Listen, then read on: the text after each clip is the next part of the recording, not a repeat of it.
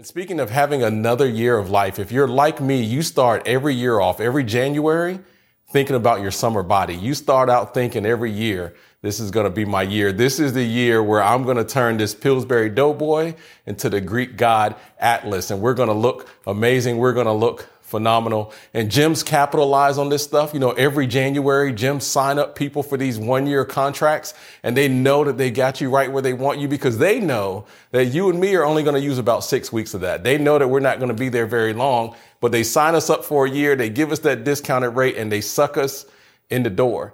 Now, because of COVID and because of all that stuff, some of you have gone old school and gone back to the videos. You dusted off your P90X and your insanity. If you're really old, you dusted off your Richard Simmons and your Jane Fonda. Hope I didn't offend anybody with that one right there. Maybe even some Tae Bo if you got Billy Banks, Billy Blanks. I can't remember his name. But either way, you dusted all that stuff off with the goal of, hey, I'm going to get myself back in shape. But it always seems like something happens, right? It always seems like that somewhere in that process, somewhere between January and summertime, our summer body just does not come to fruition. Or is that just me? Am I the only one that that happens to? Have you ever felt like that in your spiritual life? Have you ever started the year off thinking to yourself, this is going to be the year that I pray more. This is going to be the year that I dive into God's word. This is going to be the year that I grow and I mature spiritually. I'm going to seek God. I'm going to seek his face. And then you find yourself, usually right around the same time, uh, that you give up on your summer body dream. You give up on this idea of, I'm going to get through this year and I'm going to be a spiritual giant by the end of it. And that's what I want to talk to you about today. I want to talk to you about this idea of how can we go from January when we make these, when we make these commitments? How can we get from January where we have these thoughts about who we're going to be in the summer? How can we get from January to bringing those things to fruition And a message that I'm titling My Summer Body as we continue on in the series Summer Baggage, ensuring that we only take what we need as we go through this summer. Because again, a summer is a time where we like to disconnect. It's a time where we disconnect from God and from his people. Uh, we can disconnect from his word and from prayer. And we want to make sure that as you go throughout this summer, you take the things that you need, that you're taking God, his word, his people and prayer with you as you go. Now today, we're going to be in 1 Corinthians chapter 9. That's where we're going to be studying from. And while you turn there, I'm just going to give you a little bit of a synopsis about what's happening in 1 Corinthians 9. We're about to read about the apostle Paul, who is telling the church in Corinth about all the things that he had to give up to pursue the call of God on his life. He's about to lay out for them how he was, how he was a Pharisee among Pharisees and how he was from the tribe of Benjamin and how he had a right to earn um, a living for what he was doing by sharing the gospel. But he, t- he chose to turn all of that down so that he could reach the people that God had called him to reach. He chose to pursue his calling at all costs. At one point, I believe it's verse 22, where he says that he became all things to all people so that by some means he may reach some. In verse 16, he makes the statement, woe to me if I don't preach the gospel. I mean, think about that. He was so passionate about his call to preach the gospel that he said the statement, woe to me if I don't preach the gospel, if I don't fulfill this call. So we have this man, Paul, this apostle, this man whose name was Saul, who was persecuting Christians and killing Christians. And then he had an encounter with God on the road to Damascus, he had an encounter with the Lord, and that encounter changed his life forever. And now we find him some years later, and he's writing back to a church that he helped start. He's writing back to this church, and he's talking to them about counting the cost and giving their all for God. And we're going to start reading in verse 24 today. If you, so if you have your Bible and you can go ahead and turn there, we're in 1 Corinthians chapter 9, verse 24. If you're there, just say, I'm there. All right, let's get started. In verse 24, it says, Do you not know that in a race, all the runners run, but only one receives the prize? So run that you may obtain it. Every athlete exercises self-control in all things. They do it to receive a perishable wreath, but we an imperishable. Verse 26 says, So I do not run aimlessly. I do not box as one beating the air, but I discipline my body and keep it under control, lest after preaching to others, I myself should be disqualified. So again, the apostle Paul talking here. And here's the big idea that I want you to catch today. How you run this race matters. It matters how you run the race. I want you to think about that as we go throughout this message, just thinking about the way I run really does matter. Let's take a moment and pray. Heavenly Father, thank you for your word. Thank you for this time that you've given us together today. Father, I pray that through your Holy Spirit, you would prepare our hearts to receive your word, uh, that we would apply your word to our lives, that we would use it to glorify you, Lord, and that you would have your way in our lives, in our hearts, and in this message, in this service today. And we praise you for it, Lord Jesus. In your precious name we pray. Amen. Amen. So what we're going to do is we're going to go back through these verses and we're going to break this down a little bit just to see how we can figure out how to run this race to the best of our ability. Because again, how we run really does matter. So if we go back to verse 24, we're just going to start there and we're going to break it down a little bit. The apostle Paul says, do you not know that in a race, all the runners run, but only one receives the prize? So think about this. We are all in a race. We're all in a race. We're all headed somewhere and every race has a destination and every race comes with a prize. Only certain ones win that prize. But guess what? In the race that you are in, if you run it well, the Lord has a prize waiting for you. He does. He has a prize just for you. So you are in this race and you need to run it well. Just like all of the other runners in the race, we have a calling to run this race. But here's the deal. Our races are all a little different. We, we may be all heading to the same destination, but our races are a little different. You're not going to be held accountable to run your race the way that Paul ran his because you're not called to do what Paul was called to do. You're not even going to be uh, held accountable to run your race the way that God has called myself or Pastor Brian to run ours because you're not called to do what we're called to do unless you are called to do what we're called to do. And then you need to step into it and do it, right? But if you're not called to that, you're not going to be held accountable to run that race. But you are going to be held accountable to run the race that you've been called to. And I want to encourage you, church, to make sure that as you're running the race that God has specifically given you, that you run that race with excellence. Now you remember our value of excellence. We have seven values. Can you tell me what they are? Who knows our seven values? Right? We want to reach people. That's the first one. We want to grow people. We want to have, be generous. We want to have community. We want to encourage people. We want to do things with excellence. And we always want to dream big. So excellence is one of our values. And that value of excellence, our definition of it is giving God our very best in obedience to Him over time. And that's what the running this race is all about. It's about us giving God our very best in obedience to Him over time. We want Him to know that we're running this race faithfully, that we're giving Him all that we have. Like we talked about with Paul in 1 Corinthians 9, this whole chapter, he's talking about all that He gave. He counted the cost. He said, I became all things to all people so that by some means I may reach some of them.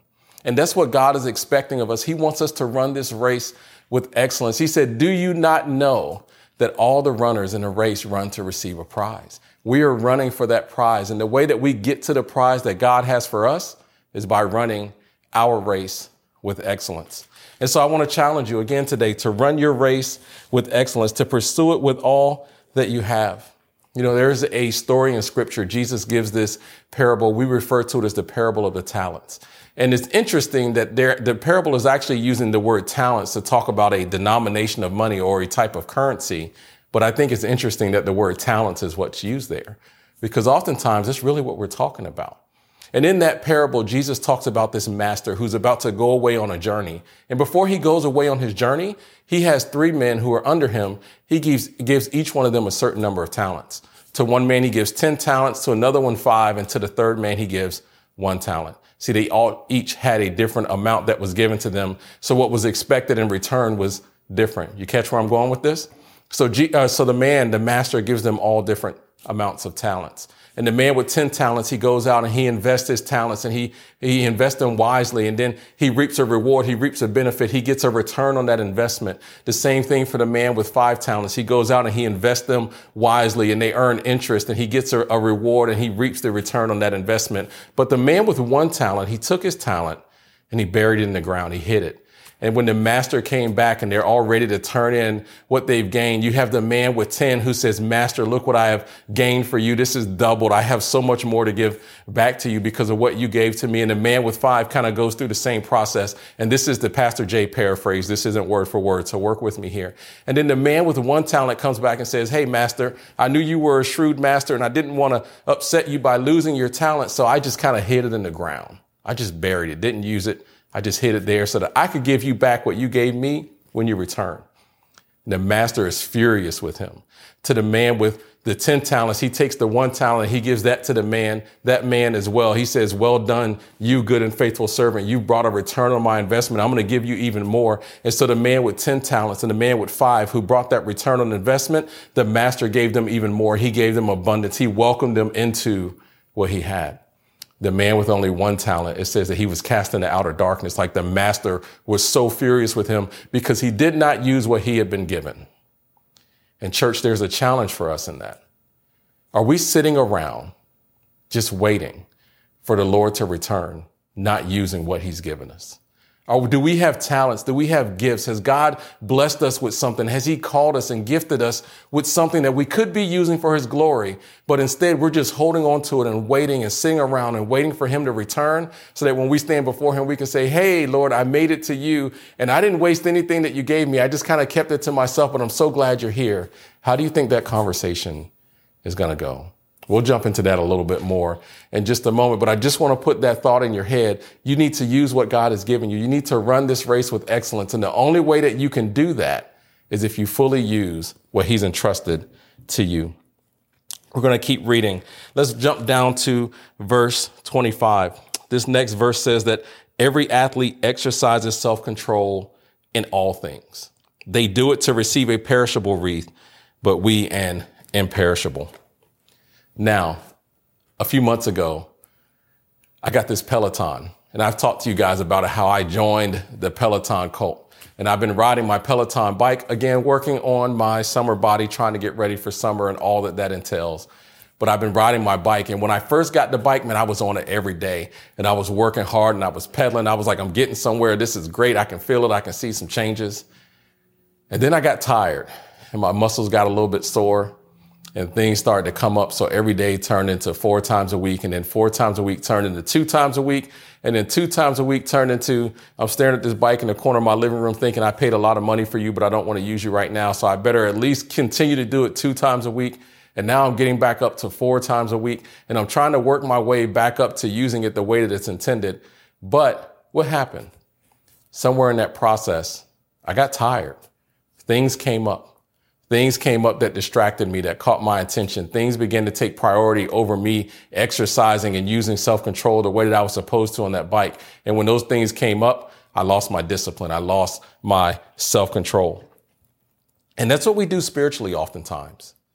We'll start off these years in a great pattern. We'll start off in a good way. And then we'll say, God, I'm going to spend time with you and I'm going to pray and I'm going to get up early. And Lord, I'm going to read your word every day and I'm going to study your word and I'm going to be faithful to it. And then things happen. One day we have a late night. And because of that, we're too tired to get up the next morning. And then one day turns into two days and two days turns into three days. And before you know it, you've gone a whole week and your pattern is totally changed now. And now the guilt and the shame kind of creeps in. If you're like me, the guilt and the shame creeps in and you say, man, God, I failed you again.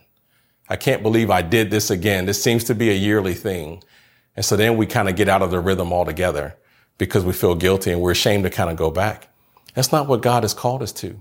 If we're going to run this race, we need to be like the athletes. We need to exercise self-control in all things. We need to train as though we're running for a prize. We need to train like we're going somewhere, right? And that's what kills us in our summer body journey. And it's also what hurts us in our spiritual journey is that we lose our self-control. We forget that we are heading to a prize. You know, in January, when we get on those diets and we start working out, we're faithful to it until we see a bacon cheeseburger that we want. And then all of a sudden it's like, now that cheeseburger is the prize. And so I've given up on trying to get to my goal of where I was getting to physically. And we do the same thing spiritually. You know, we start off the year with all these high intentions and then we get to this point, usually somewhere around summertime, where summertime pleasure becomes the prize and we lose focus on where we're headed. We lose focus on God's word. We lose focus on connecting with his people. We lose focus on being in church and being the church and we lose focus on our prayer life because summertime pleasure, vacation and beach and all that stuff becomes the prize and we put God on the back burner. But God wants us to run this race with discipline like we are running for a prize because he does have a prize for you and he has a prize for me. And we have to run this race like we're trying to get to that prize. Look at what Paul says to his protege Timothy. If you just flip over a couple of books to First Timothy, we're going to be in chapter four there, First Timothy, and I have to remember it. So we are currently in Corinthians. So you got Second Corinthians, Galatians, Ephesians, Philippians, Colossians. 1st and 2nd Thessalonians, and then you'll be in First Timothy. So First Timothy chapter 4, and these books are kind of small, so I just flipped past it like three times. But here we go. First Timothy chapter 4 in verse 8. The apostle Paul is talking to his protege Timothy, and Timothy is a young man who Paul has took, taken under his wing like a mentee, and he's placed uh, Timothy in a position to be the pastor at the church of Ephesus. But Paul is saying, let me impart some things to you. That's what first and second Timothy are about. He's saying, let me impart some things to you that you're going to need to be successful in this journey. In verse 8, he says, for while bodily training is of some value, godliness is of value in every way as it holds promise for the present life and also for the life to come. So he's telling Timothy right here, like bodily training, like that summertime, that January thing that we do getting ready for the summertime, that does hold some value. You need to be healthy. You're going to have to be healthy if you're going to do this well and do this for a long time but godliness. And we miss this point sometimes. Godliness is of great value. See, oftentimes we think about godliness in terms of eternity. Like we're just trying to get to heaven and we think to ourselves, hey, when I get to heaven, I'm going to get this glorified body. I'll be godly then. But for now, we just kind of let things go and hope for the best. No, we can't live that way. Godliness is a here and now thing. It's not just a heaven thing. Godliness is about the here and now. And Paul is telling Timothy, yeah, being physically in shape, that's a good thing, but godliness is of so much more importance. You need to be godly in your life. So if we're going to run this race, again, remember how we run matters. That's our big idea. How we run matters. And it says that every runner runs to win a prize. There is a prize for you and there's a prize for me. And that prize comes when we get to be with Jesus. But we have to run this race because how we run matters. And this godliness idea, it's a present day thing. It's a here and now thing. We need to be godly. And that comes back to what we just read in verse 25 a minute ago, that self control, that self discipline. We need to have some godly disciplines in our life if we're going to run this race well. And that includes things like meditating on his word, praying, spending time with him, fellowshipping with other believers. And I know fellowshipping is such an old Baptist kind of word. Hanging out with other believers, spending time with them. That's how we help one another grow.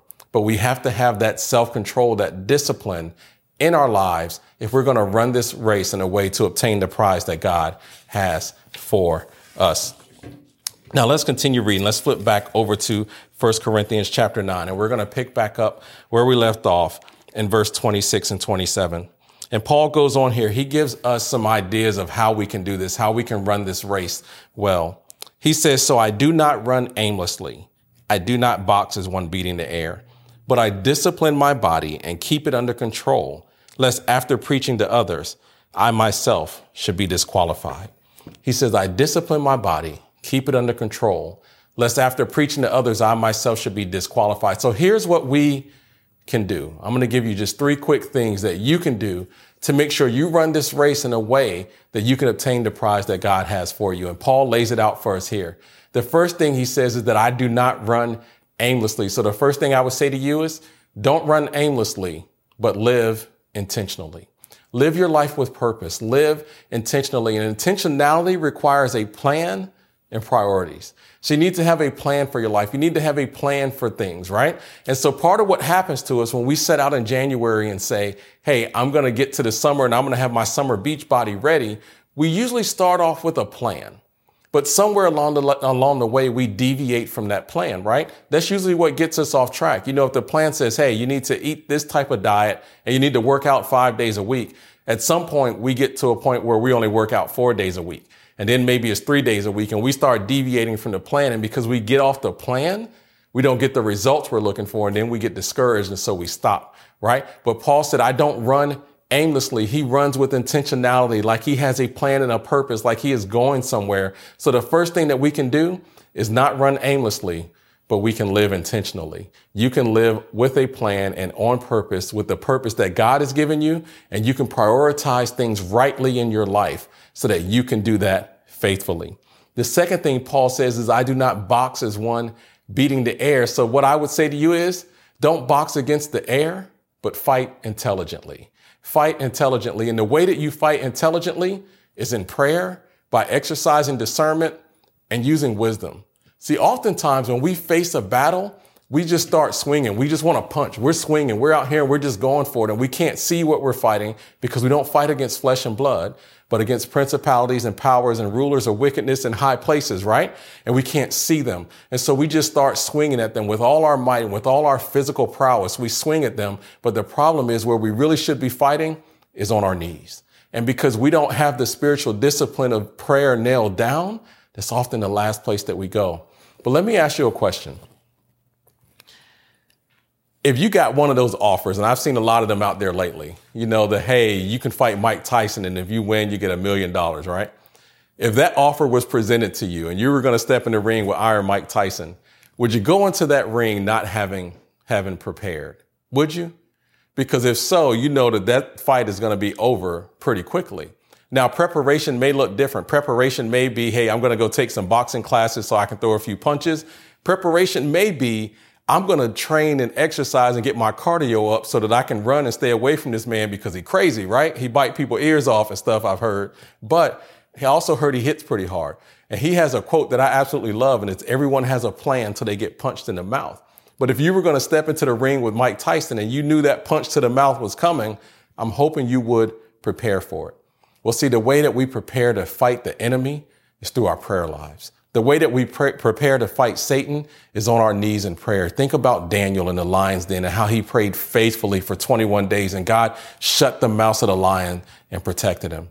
That's what we have to do, church. We have to be on our knees in prayer. When we fight these battles, whether it's in our home or in our personal life, whether our kids are struggling, maybe our spouse is struggling, maybe you're the one that's struggling.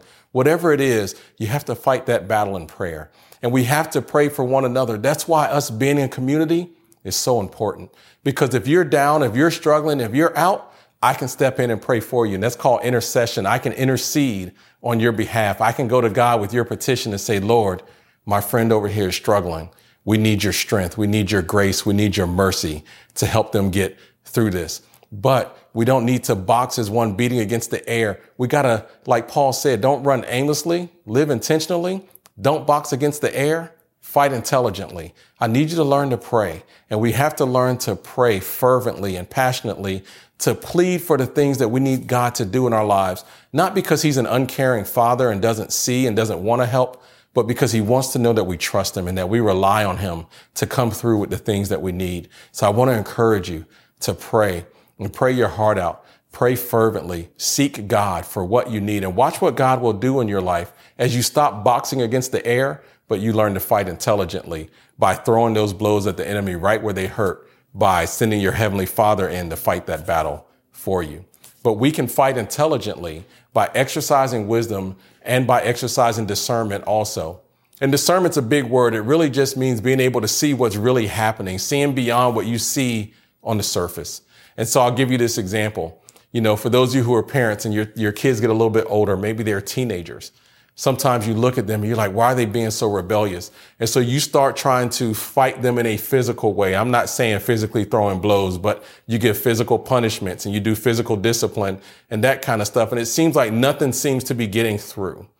Discernment is when you can look at that child and say, what you're battling is really something spiritual and I see that. And so I'm going to fight this battle on my knees in prayer. That's where discernment steps in. It also comes in when you're dealing with situations in the outside world. Maybe it's a, a coworker that's mean to you, or maybe you're just seeking God about something you need in life and you're going to him and petitioning him and you get in these opportunities. Discernment tells you, discernment through the Holy Spirit being led by his spirit tells you which ones are right and which ones are wrong. And that's part of what Pastor Brian and I are doing with this church. Like, Lord, we're trying to discern where you're leading us. And that's part of what we're doing. We just had Vision Sunday a few weeks ago and we laid out where we feel the Lord is leading. And that came through discernment, right? So we can fight intelligently by prayer, through wisdom and discernment, right? The third thing, excuse me, excuse me. The third thing that Paul said is in verse 27, he said, but I discipline my body and keep it under control, lest after preaching to others, I myself should be disqualified. And here's the thing I'll say to you out of that one. The third thing don't get disqualified. Be obedient. Don't be disqualified, but run obediently. And in track, if you've ever ran track, I ran track in high school, but if you've ever run track, you have to stay within the lines, right? You're on this track. There's lines that go around the track. And one of the easiest ways to get disqualified is to get out of your lane. And so when Paul is talking about being disqualified here, he's not really talking about losing your salvation. He's not saying that, hey, you're going to get out of your lane and, and the Lord's going to be like, you know what? You were saved, but now I'm taking it back. Scripture is pretty clear. We don't lose our salvation. John 10, I believe is verse 27, where Jesus talked about how all those who have been placed in his hand, that no one could snatch them out of his hand because the Father has secured them in his hand. And in Ephesians 1, 13, it talks about how we've been given the Holy Spirit as a seal for the day of salvation. He's our guarantee. That word guarantee means that you're secure, right? So he, Paul's not talking about losing your salvation. But Paul is talking about losing some of those rewards. And part of this disqualified thing is when you're not running, when you're not giving the race your very, your all, when you're not running as one who's trying to obtain a prize, one day we're all going to stand before the Lord and you're going to think to yourself, man, I could have done so much more with what he gave me. And now I look over here and the apostle Paul is getting his reward and there's Billy Graham getting his rewards. And look, there's Caleb getting his rewards and Pastor Brian getting his and Pastor Jay got a couple little crowns over there. Where are my crowns at? My spouse got some crowns and stuff. What's happening here with my rewards? Right. And so what happens is, as we stand there before the Lord that day, we realize we could have given so much more in all that he's called us to do. And we didn't give him our very best. And that's where this whole disqualification thing comes up. You know, scripture in one point talks about your rewards being tested by fire and being burnt up, right? And so it's this disqualification thing. And so I would say to you, don't get disqualified, but run obediently. Run obediently. Be faithful to his word and think back to our value of excellence is giving God our very best in obedience to him over time. Giving God our very best in obedience to him over time. Obedience is a key in there. Without that obedience, you're just working hard. It has to be in obedience to what he's called you to do. And so that would be my question for you today is what has God called you to do that you're not being obedient to? That's how you get disqualified is you don't do what he's called you to do. What is he calling you to do? Maybe it's to lead a city home. Maybe it's to step up in that way. Maybe it's to get more involved as we move into a phase where we're going to really launch city kids and to, and to start teaching children and that kind of stuff. Maybe it's to show up when we do city impact and do these serve days. Maybe he's calling you to get involved in your normal context. Maybe it's at your workplace. There's some people that he's placed around you and he's called you to be obedient by being a light and being salt in that environment that he has placed you in. What is he calling you to do? That you're not doing. You don't want to get disqualified, so you need to run obediently. Back in high school, I was a three sport star, star in my own mind, but we're going to go with it. I was a three sport star. I already told you I ran track, but I also played soccer and I played basketball. And each one of those sports had a prize. I remember soccer. Soccer is probably my favorite sport to actually play, uh, just because of the, the, teamwork of it. You know, when I played, ran track, track was more of an individual thing. I did do a couple of relays, but you know, the races I was best at uh, were individual races. But soccer had this team element to it, and we were all working for a prize, right? And as you're working for that prize, there's motivation. Like, I don't want to let my teammates down and I want to make sure I give my very best because I want to hold that trophy. I want to get that prize. I want that patch on my Letterman jacket. I want to, I want to have that, you know, MVP or whatever the prize may be. I want that prize. And so I worked out like crazy. We would go to soccer practice and then I would go home and run. And then me and my buddy would go to the gym and lift weights. And then track season, same thing. We would do track practice and then I would go home and run. And there were days that we would run in track and then I would go home and run three or four miles. And then me and my buddy Kerry Daniels would go down to the gym and we would lift weights after that. My workouts had workouts and I worked out like crazy. And because of it, I was in really good shape like really good shape. And I'm a little disappointed right now because I'm thinking back like, man, I was in really good shape. And now I'm like, you know, a chocolate Pillsbury doughboy. Anyway, get that image out of your head. If you're like me, you just got a mental picture. Sorry about that. Anyway, get that out of your head. Not the point. The point is this. When I had a prize to work for, I worked hard. When I had a prize or a goal in front of me, I gave it my all. Whether it was my all and the prize was a team prize or an individual prize, I gave it my all. Then I got out of high school and I stopped playing organized sports. There was no more prize. Well, guess what? No prize equal no motivation. No motivation equal no discipline or self control. No discipline or self control equal Jay got out of shape pretty quickly, right? Because I didn't have that prize anymore. And hear me when I tell you this. I feel like spiritually, church, many of us live this life like there's no prize. We live this life like we have no spiritual prize before us, like we don't see Jesus and eternity in heaven as a prize. It almost feels as though we see comfort and pleasure here on earth as the prize. And we live and we work hard to achieve these earthly pleasures, these earthly treasures, these earthly goods. We work hard at that stuff, but we don't work hard at the spiritual prize. And I think for a lot of us, it's because we don't see it. We're so comfortable. We're good with where we are. We don't want to leave. We don't want to go anywhere. We don't want to even go be with Jesus right now because I'm comfortable where I am. I have nice things and I like my family and there's nothing going on bad around me. I'm just good, God. I just want to be here. I'm just good. And we don't see the real prize. But today we're reading about Paul in 1 Corinthians 9. And we're reading about this man who counted the cost, who gave his all uh, so that he could reach some. He said, I become all things to all men. He talked about how with the Jews, he behaved like a Jew and with the Gentiles, he took on some of their things. And, and then with the poor, he became as one who was poor so as not to offend them or hurt them. He gave up everything. He became all things to all men so that by some means he could reach some. He gave up his comfort because his prize was reaching some. But we're talking about Paul here today. And let's take a look at his perspective on this. And my hope is that his perspective can help us change our perspective. Flip over real quick, and we're going to land this plane pretty quickly, but flip over real quick to the book of Philippians. So again, we're in First Corinthians. So you go Second Corinthians, Galatians, Ephesians, Philippians. So it's just a couple of books over in chapter one. And we're going to read starting in verse 21. And this is the apostle Paul talking to the church in Philippi this time but he's going to give us some insight on his perspective. And he says this. He says, for me or for to me to live is Christ and to die is gain.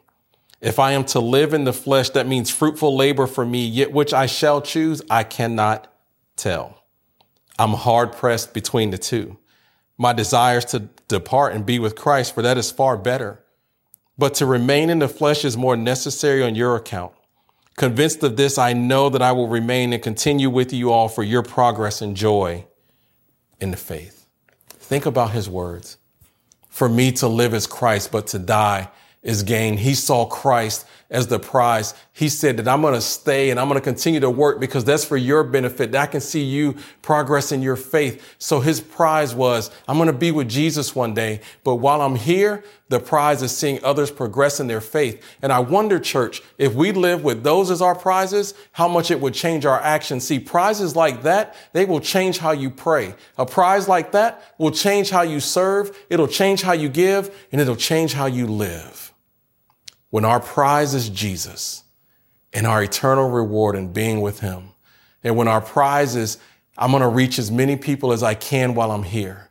And I'm going to help them progress in their faith. And I'm going to do that faithfully until I go to be with the Lord. When those are your prizes, it changes how you live. It changes how you run this race. When your prize is earthly pleasure, when your prize is a nice house and a nice car, when your prize is comfort, you work hard at those things. But when your prize is one day I'm going to be with Jesus, my blessed hope, I'm going to be with my savior. When your prize is one day, just like I want to get to the summertime for vacation so I can feel the sun on my skin. One day I'm going to stand before him and I'm going to feel the radiance of his glory on my skin. When that is your prize and when your prize is that, Lord, as long as you have me here, I'm going to reach as many as I can and bring as many as I can with me. And I'm going to make sure that they grow in their faith and that they have a relationship with you. When that is your prize, it changes how you live. It'll change how all of us live. That's how we live in community with one another because you know what? Now you're my prize.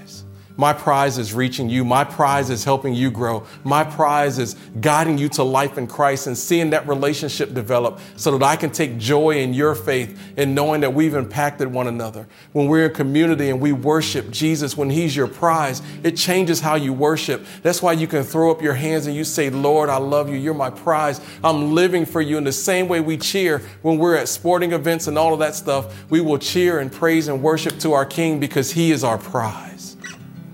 He is our prize. It makes me think about the story of Abraham. His name was still Abram, and God came to him in Genesis chapter 12 and gave him this great promise that I'm going to make you a father of many nations. But in Genesis chapter 15, verse 1, if you read it in the New King James Version, God comes to Abram and he says, Abram, don't fear.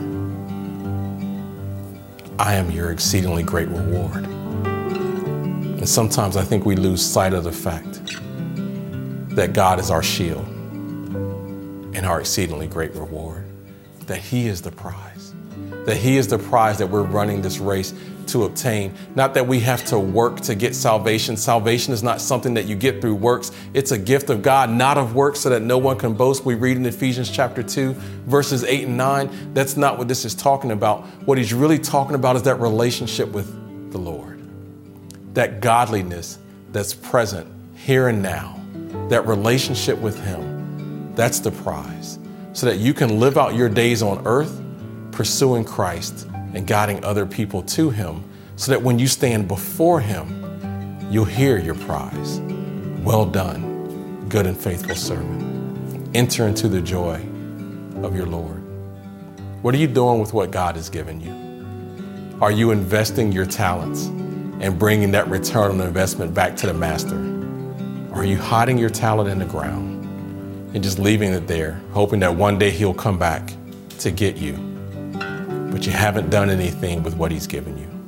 I want to challenge you, church. Let's run this race as though we're trying to obtain a prize. Let's have self control like the athletes that Paul talked about, have self control and discipline in all things. Let's not run aimlessly, but let's live intentionally.